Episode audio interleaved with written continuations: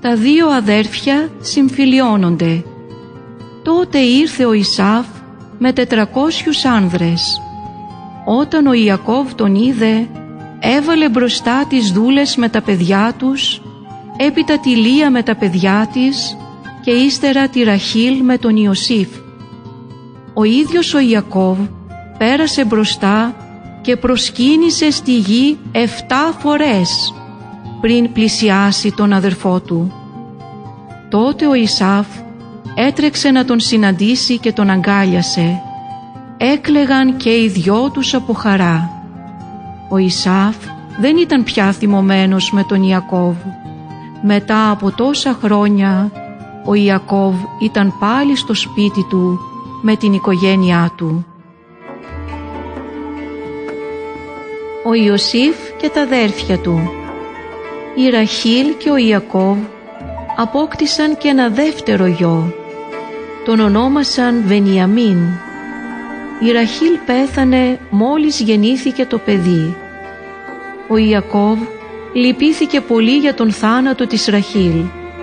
Είχε όμως τους δύο γιους της, τον Ιωσήφ και τον Βενιαμίν και τους αγαπούσε πολύ και τους δύο. Του θύμιζαν τη Ραχήλ. Ο Ιακώβ είχε αποκτήσει συνολικά δώδεκα γιους. Περισσότερο όμως από όλους αγαπούσε τον Ιωσήφ. Όταν ο Ιωσήφ ήταν 17 χρονών, ο Ιακώβ του χάρισε έναν ωραίο πολύχρωμο χιτώνα. Οι αδερφοί του, όταν είδαν ότι ο πατέρας τους τον αγαπούσε περισσότερο από αυτούς, άρχισαν να τον ζηλεύουν. Δεν μπορούσαν πια να του φέρονται φιλικά. Κάποτε ο Ιωσήφ είδε ένα όνειρο και το διηγήθηκε στους αδερφούς του.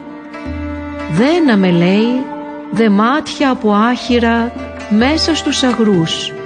Ξάφνου το δικό μου δεμάτι σηκώθηκε και στάθηκε όρθιο. Τα δικά σας δεμάτια το περικύκλωσαν και το προσκύνησαν. Τότε τα αδέρφια του του είπαν «Σιγά μη βασιλέψεις κιόλας σε μας και μας γίνεις κι άρχοντας» και τον μισούσαν από τότε ακόμα περισσότερο. Ο Ιωσήφ είδε κι άλλο ένα όνειρο και το διηγήθηκε στους αδερφούς του. Είδα κι άλλο ένα όνειρο. Ο ήλιος λέει και το φεγγάρι και έντεκα αστέρια με προσκυνούσαν. Το όνειρο αυτό, εκτός από τους αδερφούς του, το διηγήθηκε και στον πατέρα του. Ο Ιακώβ τον μάλωσε και του είπε «Τι σημαίνει αυτό το όνειρο που είδες» Μήπως τάχα θα έρθουμε εγώ, η μητέρα σου και τα αδέρφια σου να πέσουμε στη γη και να σε προσκυνήσουμε; Τα αδέρφια του λοιπόν τον φθόνησαν, ενώ ο πατέρας του συγκρατούσε στη μνήμη του αυτά τα όνειρα.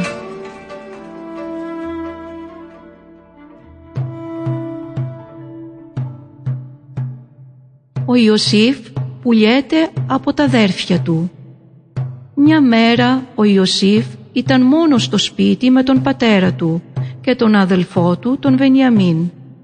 Τα άλλα αδέλφια είχαν πάει να βοσκήσουν τα πρόβατα του πατέρα τους. Ο Ιακώβ είπε στον Ιωσήφ «Πήγαινε στα αδέρφια σου, δες αν είναι καλά αυτοί και τα πρόβατα και φέρε μου τα νέα». Έτσι ο Ιωσήφ ξεκίνησε. Μόλις εκείνοι τον είδαν από μακριά είπαν «Να, έρχεται αυτός που βλέπει τα όνειρα. Εμπρός λοιπόν να τον σκοτώσουμε και να τον ρίξουμε σε ένα ξεροπήγαδο.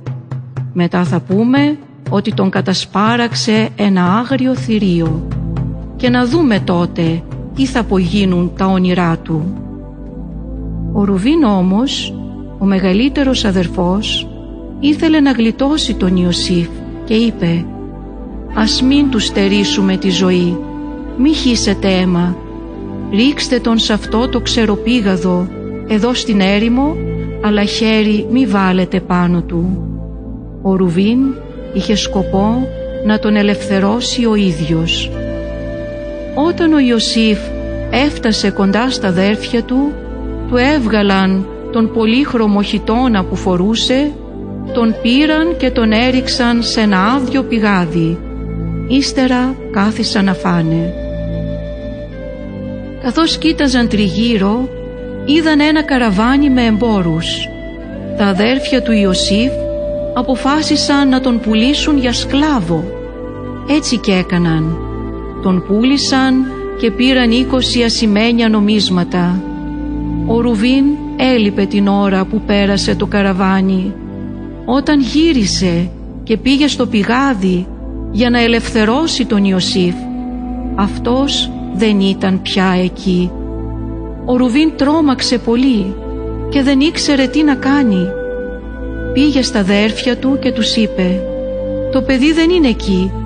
Τι θα πω τώρα στον πατέρα» Τα άλλα αδέρφια κατάστρωσαν ένα σχέδιο. Πήραν τον χιτώνα του Ιωσήφ, έσφαξαν ένα κατσίκι και έβαψαν τον χιτώνα με το αίμα του. Έτσι ματωμένος ο χιτώνας έδειχνε σαν κάποιο άγριο θηρίο να είχε κατασπαράξει τον Ιωσήφ. Όταν ήρθαν στο σπίτι έδειξαν στον πατέρα τους τον ματωμένο χιτώνα ο Ιακώβ αναγνώρισε αμέσως ότι ήταν ο χιτώνας του Ιωσήφ και ξεφώνησε «Ο χιτώνας του παιδιού μου κάποιο άγριο θηρίο τον έφαγε. Πάει, κατασπαράχτηκε ο Ιωσήφ». Ο Ιακώβ έκλαιγε συνέχεια και η θλίψη του ήταν αβάσταχτη.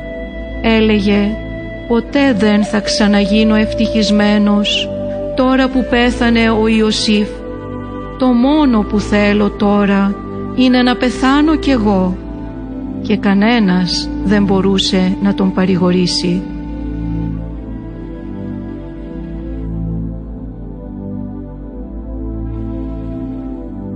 Ο Ιωσήφ έρχεται στην Αίγυπτο. Οι έμποροι έφεραν τον Ιωσήφ σε μια ξένη χώρα στην Αίγυπτο. Εκεί τον πούλησαν σε έναν άρχοντα το όνομά του ήταν Πετεφρής και ήταν αξιωματούχος του Φαραώ. Ο Φαραώ ήταν ο βασιλιάς της Αιγύπτου. Ο Ιωσήφ δούλευε για τον Πετεφρή. Ο Πετεφρής κατάλαβε γρήγορα πως ο Ιωσήφ είχε τον Θεό μαζί του. Με τη βοήθεια του Θεού κάθε έργο που ξεκινούσε να κάνει ο Ιωσήφ πετύχαινε. Γι' αυτό ο Πετεφρής εμπιστεύθηκε στα χέρια του Ιωσήφ όλα του τα υπάρχοντα και όλες τις υποθέσεις του. Ο Ιωσήφ φρόντιζε για όλα και τακτοποιούσε το κάθε τι με τον καλύτερο τρόπο. Εξαιτίας του, ο Θεός ευλόγησε το σπίτι και τα υπάρχοντα του Πετεφρή. Ο Ιωσήφ είχε ωραίο παράστημα και όμορφο πρόσωπο. Η γυναίκα του Πετεφρή τον ερωτεύτηκε. Ο Ιωσήφ όμως δεν έδειξε κανένα ενδιαφέρον. Τότε η γυναίκα του Πετεφρή θύμωσε πολύ. Φώναξε δυνατά ώστε να την ακούσουν όλοι. «Ελάτε γρήγορα, ο Ιωσήφ θέλει να μου κάνει κακό». Διηγήθηκε στον άντρα της άσχημα πράγματα για τον Ιωσήφ όλα ήταν ψέματα. Ο Πετεφρής όμως πίστεψε τη γυναίκα του και θύμωσε πάρα πολύ. Έδωσε διαταγή να πιάσουν τον Ιωσήφ και να τον βάλουν στη φυλακή. Ακόμα όμως και στη φυλακή ο Θεός βοηθούσε τον Ιωσήφ. Ο δεσμοφύλακας γρήγορα κατάλαβε ότι μπορούσε να εμπιστεύεται τον Ιωσήφ τον έβαλε να φροντίζει για το κάθε τι, γιατί ήξερε πως όποιο έργο αναλάμβανε ο Ιωσήφ, με τη βοήθεια του Θεού πετύχαινε. Ο Ιωσήφ εξηγεί όνειρα. Στη φυλακή ήταν ακόμα δύο αξιωματούχοι του Φαραώ. Ο αρχιαρτοπιός που έφτιαχνε το ψωμί του Φαραώ και ο Ινοχός που διάλεγε το κρασί για τον Φαραώ. ο Φαραώ είχε οργιστεί εναντίον αυτών των δύο και τους είχε βάλει στη φυλακή. Ένα πρωί ο Ιωσήφ κατάλαβε πως ο αρτοπιός και ο Ινοχός ήταν ταραγμένοι. Τους ρώτησε λοιπόν «Γιατί σήμερα τα πρόσωπά σας είναι σκυθροπά» Εκείνοι του αποκρίθηκαν «Είδαμε κι δύο μας περίεργα όνειρα και δεν υπάρχει κανείς να τα εξηγήσει». Ο Ιωσήφ τους είπε «Ο Θεός μόνο γνωρίζει τι σημαίνουν τα όνειρα, διηγηθείτε τα όμως σε μένα». Ο Ινοχός και ο Αρτοπιός διηγήθηκαν στον Ιωσήφ τα όνειρά τους. Ο πρώτος είχε δει ένα κλίμα με τρεις κλιματόβεργες που έβγαλαν όρημα σταφύλια. Έστυψε τα σταφύλια στο ποτήρι του Φαραώ και του τα πρόσφερε. Ο δεύτερος είχε δει ότι μετέφερε στο κεφάλι του τρία πανέρια με αρτοσκευάσματα αλλά τα πουλιά έρχονταν και έτρωγαν από εκείνα που ήταν στο πάνω πανέρι. Ο Ιωσήφ κατάλαβε τη σημασία τους. Είπε στον Ινοχό «Σε τρεις μέρες θα είσαι ελεύθερος» και στον Αρτοπιό είπε «Σε τρεις μέρες θα σε σκοτώσουν». Έτσι και έγινε. Τρεις μέρες αργότερα τον Ινοχό τον ελευθέρωσαν, τον Αρτοπιό όμως τον σκότωσαν. Ο Ινοχός ήταν πάλι στην υπηρεσία του Φαραώ. Είχε υποσχεθεί να μιλήσει για τον Ιωσήφ στον Φαραώ, ώστε αυτός να τον βγάλει από την φυλακή. Σύντομα όμως ξέχασε την υπόσχεσή του. Έτσι ο Ιωσήφ παρέμεινε στη φυλακή.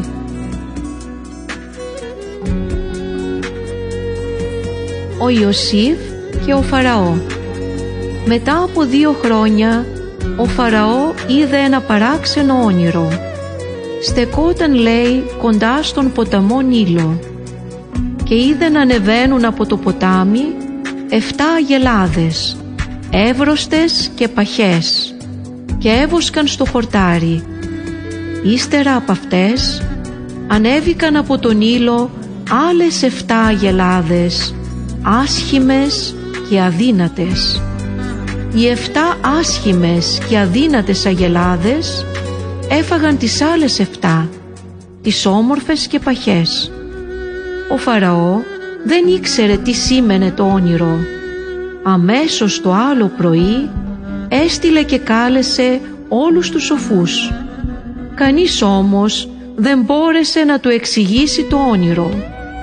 Τότε ο Ινοχός θυμήθηκε πως ο Ιωσήφ μπορούσε να εξηγεί τα όνειρα.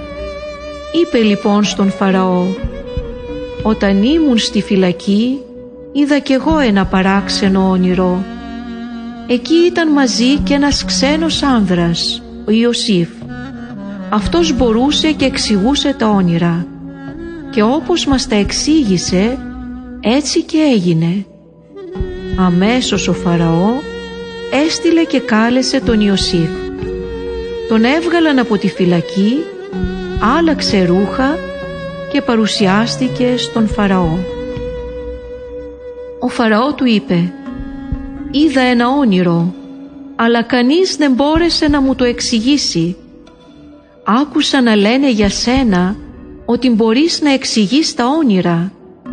Ο Ιωσήφ του απάντησε «Εγώ μόνος μου δεν μπορώ, ο Θεός όμως μπορεί». Αυτός μου λέει τι σημαίνουν τα όνειρα. Τότε ο Φαραώ του διηγήθηκε το όνειρό του με τις 7 παχές και τις 7 αδύνατες αγελάδες. Ο Ιωσήφ άκουγε προσεκτικά. Μετά είπε στον Φαραώ «Το όνειρο είναι από τον Θεό». Ο Θεός μου είπε τι σημαίνει.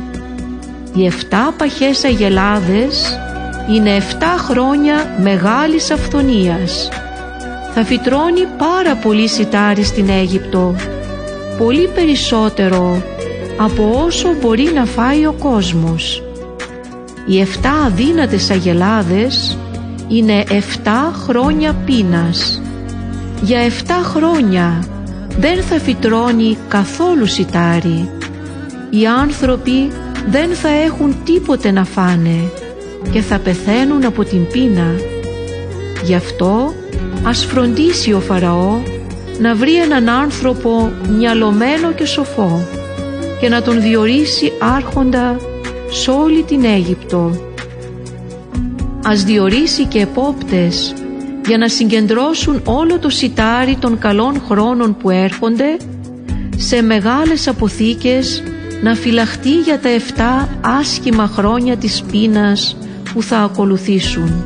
Τότε να το μοιράσουν στον κόσμο και να μην αφανιστεί η χώρα από την πείνα.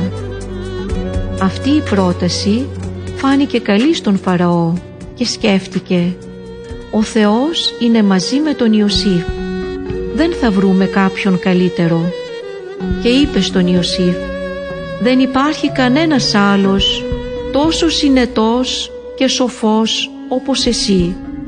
Ο Θεός σου δείχνει αυτό που πρέπει να κάνεις. Εσύ θα αναλάβεις αυτή τη δουλειά. Θα είσαι ο αναπληρωτής μου. Όλος ο λαός στην Αίγυπτο θα υπακούει στις διαταγές σου. Ο Φαραώ έβγαλε από το χέρι του το δαχτυλίδι και το πέρασε στο χέρι του Ιωσήφ τον έντισε με μια λαμπρή φορεσιά και του έβαλε χρυσή αλυσίδα στον λαιμό του.